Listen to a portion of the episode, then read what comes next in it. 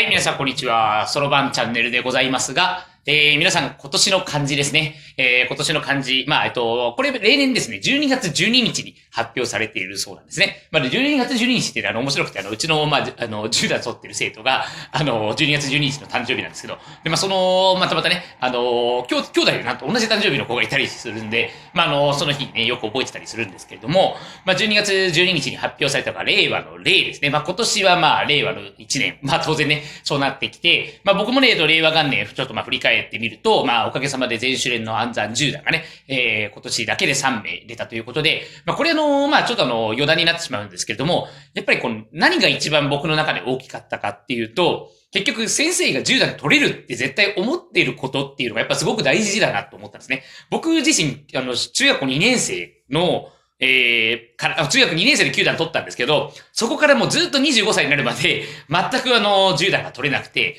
で、自分の中でやっぱりある意味、まあ、これはもう本当生徒に失礼な話なんですけども、ある意味のメンタルブロックっていうか、そういう部分があって、だけどやっぱりあの、まあ、えっと、去年かな、えー、10段が、暗算10段初めて、まあ、若スタジオで出て、まあ、そして、あの、今年、まあ、令和元年になってからですね。令和元年だから5月と、あの、11月に、まあ、あの、暗算10段が出たんですけれども、まあ、それで3人、えっと、まあ、今年で、今年じゃなくて、令和元年で3人出たということで、まあ、あの、ちょっと、まあ、あの、ある意味自信になったかなと。で、それは大事なポイントは、だからさっきも言ったように、先生が10段取れるって思ってるっていうことが、まあ、すごく大事だなと。先生がそう思ってたら生徒たちも取れるように、まあ、なんていうか、もう当然、あの、気持ち的な要因って結構やっぱりね、あの、もちろん技術も大事ですけどね、技術が伴ってるのに気持ち的に何か足りないっていうことは、やっぱり先生がそこはサポートしてあげる、まあ大事な一つのね、えー、大きな要素になってくるかなっていうふうな、まあ少しお話をしてきましたが、はい。ではメインに行きましょう。えー、皆さんの今年の漢字は何でしょうということで、はい。僕はですね、ズバリ、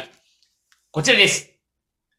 金とも読みますし、金とも読みますよね。で、まあ、あの、まあ、僕のそろばん塾自体は、本当にあの、講習会のこのお話をした時もあるんですけれども、まずはこの金本先生の金ですね。これね、やっぱりね。で、これは金本先生、もう最強のあの先生ですけれども、まあもう話もめちゃくちゃ面白いし、で、えっと、まあめちゃくちゃ早口だし、まあそれは置いといてですね。もう金本先生に学ぶところが、やっぱり今年も2月に、えっと、浜松で講習会あって、12月に神戸の講習を受けて、まあその前の年とかもね、ちょこちょこな金本先生の講習は受けているんですけれども、やっぱり、この金本先生の毎回のアップデートと、それから何時間喋ってもね、あの、尽きないネタの量と、そしてやっぱり考えてる量がものすごく違いますし、本人もちろん日本一ですしね。っていうところで、まあ、あの、アバカスタジオはもう金本先生のおかげで、えっ、ー、と、存在してると思っても過言ではないということで、まあ僕自身もね、あの、アバカスタジオ始まった当初と、当然今だと掛け算のそのやり方が変わってたりします。ね。えー、1、2、3、4、5、6、7、8、8って、まあなんかね、あの、これの、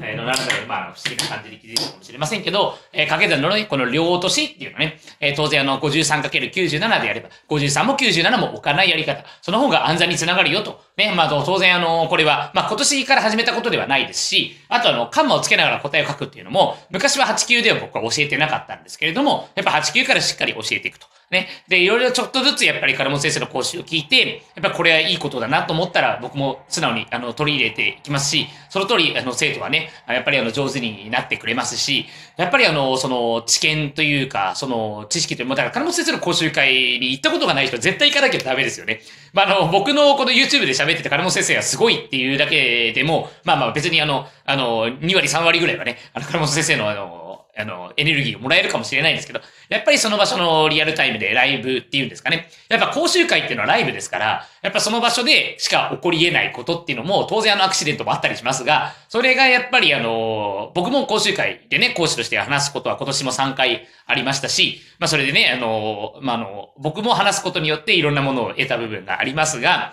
まあとにかく金本先生の金っていうことで、まずこれ一つ目ね、えー、挙げさせていただきました。で、今度は金。元先生の金ですが、これは今度はリアルなお金ですよね。で、これまあ本当にありがたいことに、まあまあ YouTube ですね。今年 YouTube をほぼ始めたみたいな形で、多分これ放映してる時には、もう本当に毎日、毎日撮り続けてっていうよりも毎日動画を配信するということをやって、もうちょうど1年ぐらいのタイミングで多分これを配信させていただいてるんですけれども、まあおかげさまでちょっとずつ収益化が出て、できていると。ね。でも、あの、これはまだあの、すごく課題な部分がやっぱりあって、それはやっぱりあの、この YouTube の収益のこのお金だけに関することではないんですけれども、例えば、そろばん界全体のそのマーケットサイズの小ささっていうのは、やっぱりあの、これはもう池田隼人さんっていうね、あの、有名なあの、あの、ブロガーの方ですね。僕も Voicy とかよく YouTube とかも見てますけれども、やっぱりその、マーケットが小さいっていうふうに言われたのが、まあ、僕はすごくやっぱり衝撃的でして、まあ、日本国内で、しかも僕これ日本語で喋ってますから、まあ、僕はね、YouTube がそのうち、あの、多言語化勝手にしてくれるんじゃないかなっていう期待はあるので、まあ最初はだからもうテロップも入れないですし、まあ今でこそね、動画編集で、動画編集ほとんどしてないですけどね。まああの、ほとんどあの編集してなくて、あの、フォントというアプリで、あの実は、あれフォントっていうのかな ?VONT っていうあの iPhone のアプリがあるんで、それにまああの、ね、あの右側と左側にちょっと入れてるだけなんですけど、ちょっと動画っぽく見せたっていうだけ。まあ基本はこれあの語りの番組なので、まあ聞き流してもらえればいいんですけど、その、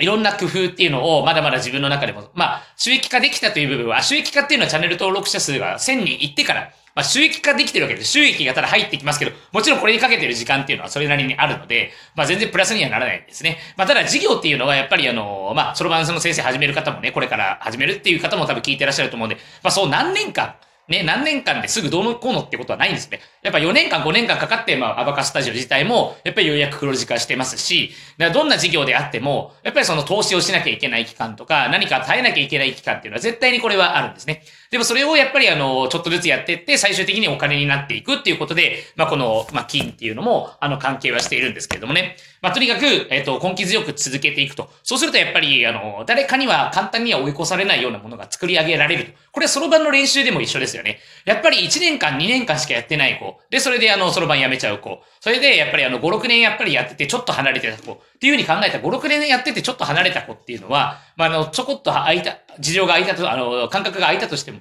実力的にそこまで落ちない。まあ、僕の本のね、ソロバン式暗算が子供の右脳を鍛えるっていう本にも書いてますけれども、やっぱりその右脳を鍛えるとか、集中力とか何でもそうですけれどもね、とにかく、えっ、と、きちんとまず段まで取って、最低でも5年やるっていうことは、これはもう常々あの、この YouTube チャンネルでお話をしていることですけれども、これは他のことにも生きていくんじゃないかなとは思いますね。やっぱり5年間やってる。だから僕 YouTube まだ1年間しかやってないので、まあ、YouTube じゃなくてね、まあ、このラジオトークっていうのも今お話をしてますけれどもね、同時にね。まあ、この動画メディアっていうのはこれから、あと音声メディアですね。あの、これから来るだろうと。来るから、来るだろうっていうのは、まあ、あの、僕はあの、なんていうのかな。やっぱこの喋ってる声っていうのを聞くと、やっぱり親近感が湧くっていうのを、皆さんありませんか？あの、ただ、あの、文字のテキストだけじゃなくて、例えばその人の本を読みました。で、その人の話してるところの声を聞きました。だったらどっちが、やっぱり、あの、反応しやすいかっていうと、まあ、な、なんだろう、親近感が湧きやすいかっていうと、やっぱり喋ってる方ですし、やっぱり動画の方が伝わりやすいっていうことはあるわけですよね。だからまあ、YouTube っていうメディアを持ってる Google っていうのは、まね、やっぱり結果最終、最強になるのかなっていうのに思いますけどね。まあ、今度実は Amazon に行ってくるんですけれども、あ、この、この動画を撮ってる時点で多分 Amazon に行ってきてるはずです。ね、えっ、と、アレクサのことに関してね、ちょっとあの、いろいろ、えー、Amazon アマゾンのだからオフィスに行けるのめちゃくちゃ楽しみなんですけどね、この時点で。この時点でね。まあだから新しい、あの、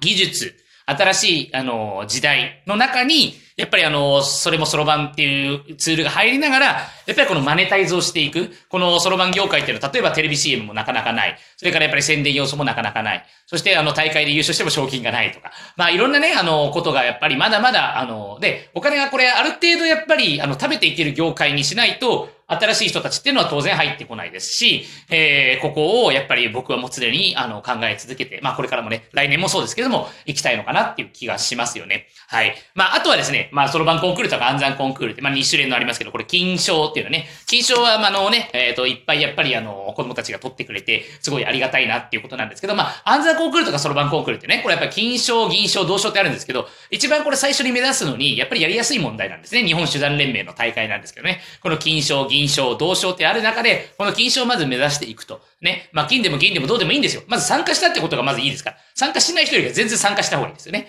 で、その子までのプロセスと、それからやっぱり、あの、まあ、1年目、2年目でね、すぐ、あの、そんな、あの、いい賞が取れるかどうかは別として、やっぱり、あの、ちょっとずつその金賞の層っていうのを増やしていくと、あ、金賞取るのが、これみんなすごい、あ、みんな金賞取れるの？みたいな。みんな取れるわけじゃないですよ。3割3割、あの、33%、33%、33%っていうふうに分かれてるんですけれども、えー、そういうふうに取れるなっていう人を見れば、あ、でも銀賞だけど、私ちょっとこれぐらいだったら点数あとちょっとだなとかっていうね。まあ、とにかく、な、あの、大会ですね。結局、これは大会の話になってしまうんですけれども、まあ来年以降もね、まだあの、まあこれ見てくださってる方は大体大会出てくださってるんでいいんですけど、これはでもあの、そのまん、えっ、と、やってるすべての方に言いたいですけど、やっぱり大会は最高の教材です。ね。で、金賞を目指していく。まあ、そろばんコンクール、暗算コンクール、まあ、日本手段連盟に入ってるのであれば、まずそこの二つは、えー、やっぱり絶対に参加した方がいいと。ね、あの、問題も取り組みやすいですしね。っていうところから、やっぱりあの、まあ、今年はね、この金っていうあの、数値を上げてきましたけれども、やっぱりまず最初は本当に金本先生にお世話になったということ。それからやっぱりあのね、あの、YouTube が収益化できてお金は入ってくるようになったけれども、まだまだやっぱりその5年間とか、やっぱりあの、それからそろばんで言えば段まで取るぐらい、ね、やっぱり一生懸命あの、しっかりあの、投資も実はそうなんですけど、えっ、ー、と、しっかりお金を使っていくと。まあ、実はあの、株式投資なんかもね、最近ちょっと、